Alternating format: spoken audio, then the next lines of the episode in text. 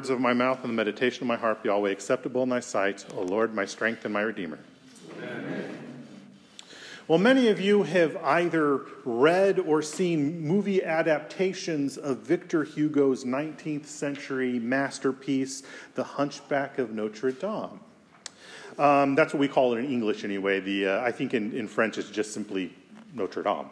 Uh, but according to Victor Hugo, the reason that he originally began his novel was to bring awareness of Gothic architecture to his contemporaries in light of some of the uh, less than beautiful trends going on in church building and renovation um, in his days.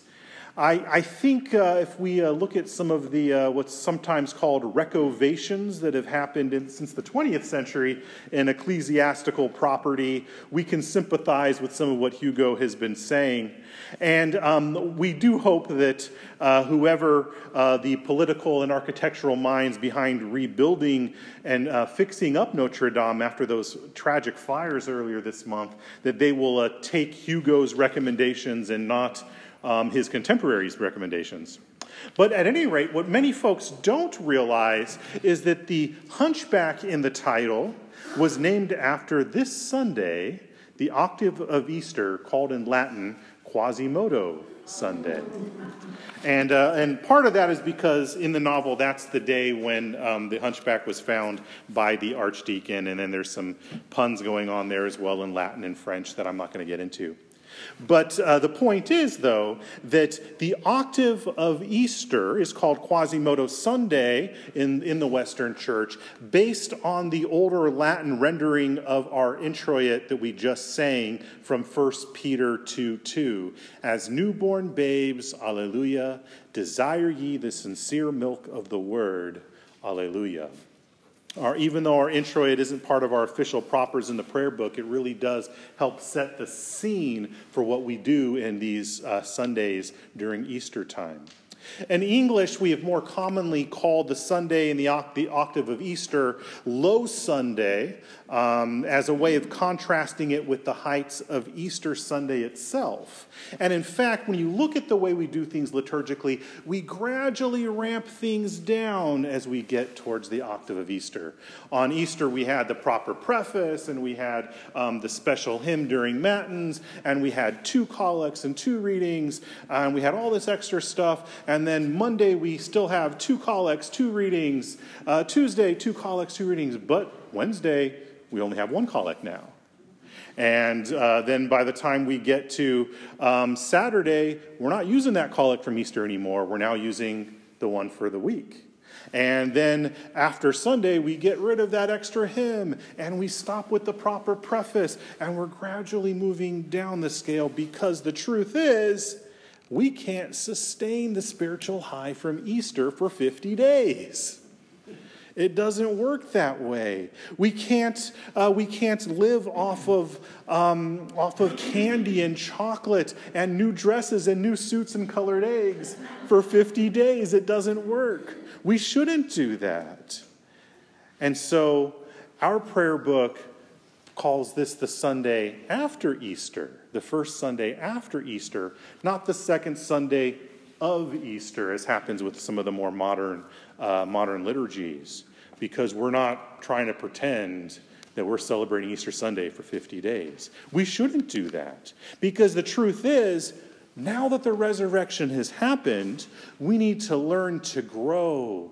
We need to learn to live our lives as regular Christians who are getting back to normal life in light of that resurrection.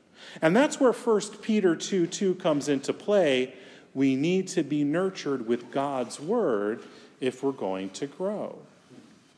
So, Easter is, of course, an ideal time for baptisms in the church. If you've ever been to an Easter Vigil service, there's a ceremony that happens uh, with some candles at the baptismal font to remind us of this. Um, next year, we may do that ourselves.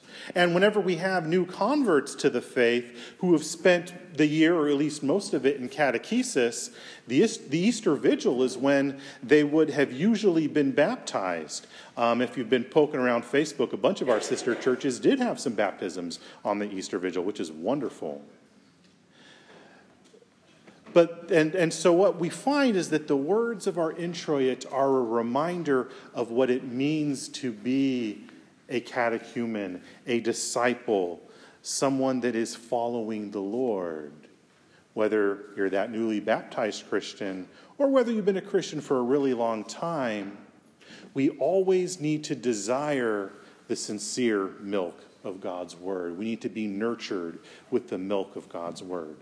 We never outgrow catechesis. We never outgrow the basics of the faith. And yes, we should certainly learn to grow up, get more mature, chew on the deeper things of the faith, the meat of the faith, as St. Paul saith. But we are always to desire that milk as well.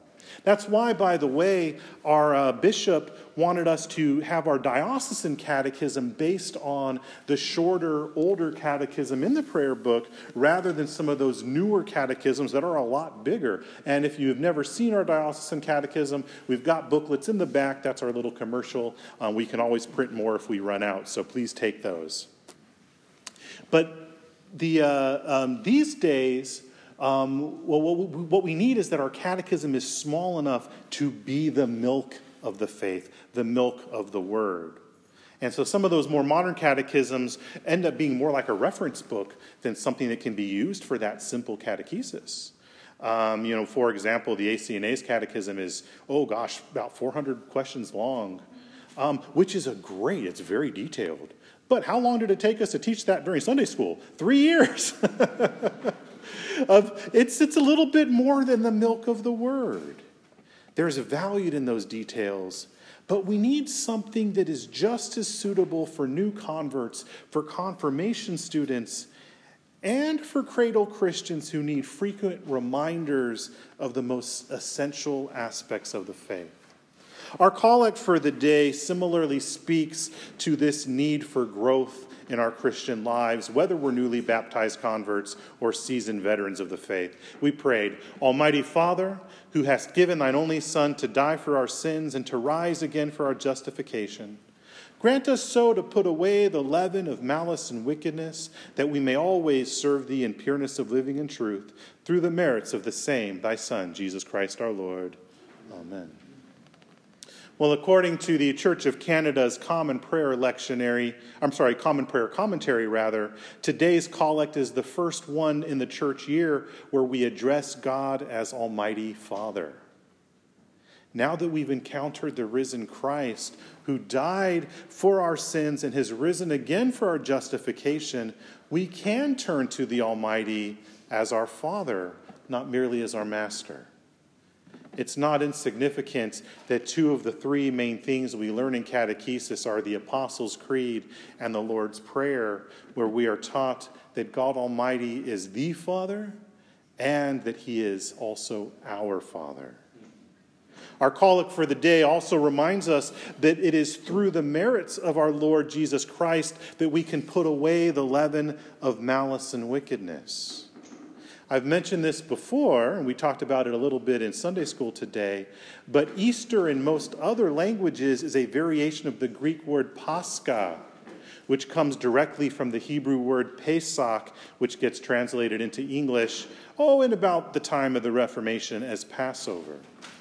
In the Old Testament, the Passover, the Pascha, the Easter, if you will, was an eight day feast. It was an octave of unleavened bread.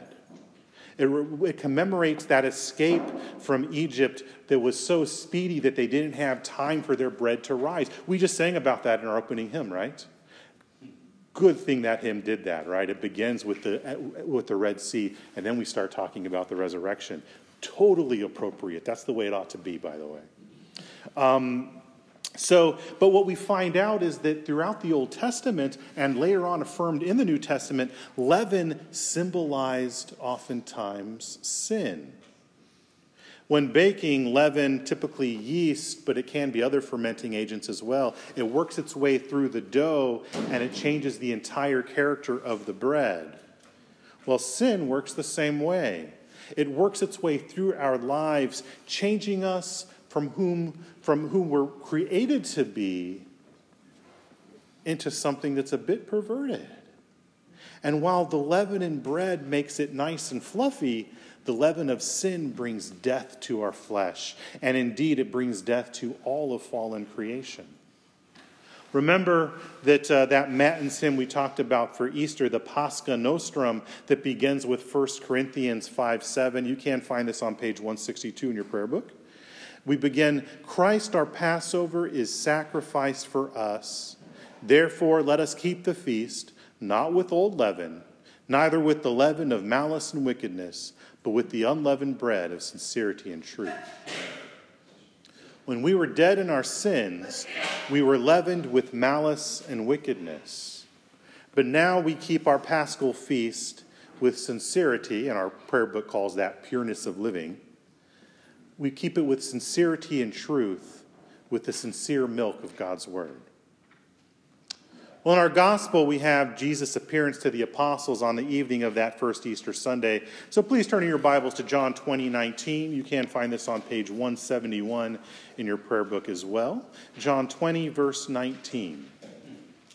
On the evening of that day, the first day of the week, the doors being locked where the disciples were for fear of the Jews, Jesus came and stood among them and said unto them, Peace be with you. When he had said this, he showed them his hands and his side. Then were the disciples glad when they saw the Lord. So, despite the witness of Mary Magdalene who had seen the risen Lord, despite the witness of the other women who had seen an angel, and despite the, even the witness of Peter and John who saw an empty tomb, the apostles were hiding out. They were in fear of those who had put Jesus to death. They didn't yet believe. They didn't yet have faith. But our Lord showed them his wounds, and he said, Peace be with you. St. Cyril of Alexandria observes this. He says, When Christ greeted his holy disciples with the words, Peace be with you, by peace he meant himself. For Christ's presence always brings tranquility of soul. This is the grace Paul desired for believers when he wrote, The peace of God, which passes all understanding, will guard your hearts and minds the peace of Christ, which passes all understanding, is in fact the Spirit of Christ who fills those who share in him with every blessing. The only thing that could banish fear and unbelief from the apostles and from us as well is the peace that comes from our Lord's presence. And notice that he showed them his wounds when he greeted them with that divine peace. It's through the blood and water that flowed from our Lord's wounds that we're healed. It's through his precious blood shed for us and his body broken for us that we can be in Christ's presence and we can have his peace. The Creed reminds us of the foundational nature of Jesus' passion, death, and resurrection. And when asked what, they, what we learn from the Creed, the catechumens respond, among other things, that they learn to believe, quote, in God the Son who hath redeemed me and all mankind. Without redemption, we have no peace. Well, let's pick up in our text, our gospel text, with verse 21. Jesus said unto them again, Peace be with you. As the Father has sent me, even so I am sending you. And when he had said this, he breathed on them and said to them, Receive the Holy Spirit. If you forgive the sins of any, they are forgiven them. If you, if you withhold forgiveness from any, it is withheld. So again, Jesus gives them his peace. The first time it was a sign and reminder of their redemption as they saw the wounds from our Lord's passion. This time, this second time, it is part of their commissioning for ministry. The sending out of the apostles, and by extension, all those in pastoral ministry, is a direct result of the Father sending Jesus. He just said, As the Father has sent me, even so I'm sending you. Well, as we see in Jesus' ministry, a major part of the apostles' commission was to teach people about and call people into the kingdom of God. St. Cyril of Alexandria again observes Christ says that he sent the apostles even as the Father has sent him, that they might fully comprehend their mission to call sinners to repentance and to minister to those who were caught up in evil, whether of body or soul. In all their dealings on this earth, they were not in any way to follow their own will, but the will of him who sent them. And they were also called to save the world by their teaching so far as it was possible. Well, in the end of his gospel, St. Matthew puts it this way Go therefore and make disciples of all nations, baptizing them in the name of the Father and of the Son and of the Holy Spirit, teaching them to observe all that I have commanded you. And behold, I am with you always to the end of the age. A disciple is a learner, a follower. In short, a disciple is a catechumen. If you're a disciple in the Lord, you will always be a catechumen. You will always be learning, always growing in the sincere milk of the Word. Finally, our gospel passage concludes with Christ giving the apostles the authority which has often been called the office of the keys. That is, the binding and loosing aspect of the pastoral ministry over sins. If you forgive the sins of any, he said, they are forgiven them. If you withhold the forgiveness from many, it is withheld. This is not an arbitrary power trip for the apostles or for priests and pastors today. Rather, it's an aspect of exercising God's word, even an aspect of the Holy Spirit speaking through the preaching of the word. When we preach the law and the gospel, which are summed up in our catechism by learning the Ten Commandments and the Creed, God's Spirit convicts those who are called. As we read in our epistle, it is the Spirit that beareth witness, because the Spirit is truth. The key to using this power of the keys is whether we see repentance or whether there is repentance. Not really, it doesn't even matter whether we see it, but whether there is repentance by the person who is seeking God's forgiveness. Scripture is clear that God always offers forgiveness to the person who repents. We see this expressed eloquently in Ezekiel 33:11 that we allude to in our absolution from morning and evening prayer. Ezekiel 33:11, "As I live declares the Lord God, I have no pleasure in the death of the wicked, but that the wicked turn from his way and live. Turn back, turn back from your evil ways, for why will you die, O house of Israel?" So repentance is also key to the Christian life. We never reach perfection on this side of eternity. We are always struggling with our sins. We're always fighting the world, the flesh, and the devil. And this is why we have confession and absolution in all of our major services. This is one of the reasons we have the pastoral ministry anyway, is so that we would be able to speak God's forgiveness to those who repent. The other side of the coin, though, is that the Word of God, and by extension the pastoral ministry, declares God's judgment to those who will not repent. We do this so that the unrepentant sinner might be convicted by the Holy Spirit and come to his senses, wake up, just like the prodigal son did in our Lord's parable. So we see the cleansing blood of Christ's wounds, the, the offer of forgiveness and repentance and the peace that Christ gives us are all part of those same foundational teachings of the gospel. They are all aspects of the pure, sincere milk of God's word. As we live in light of the resurrection, commemorated in this great paschal feast, and for the next 50 days, we do remember the resurrection for these 50 days.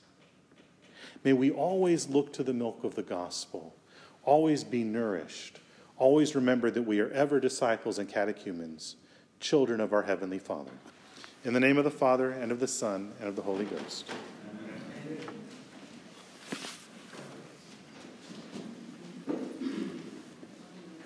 Thine, O Lord, is the greatness and the power, and the glory, and the victory, and the majesty. For all that is in heaven and earth is thine. Thine is the kingdom, O Lord, and thou art exalted as head above all.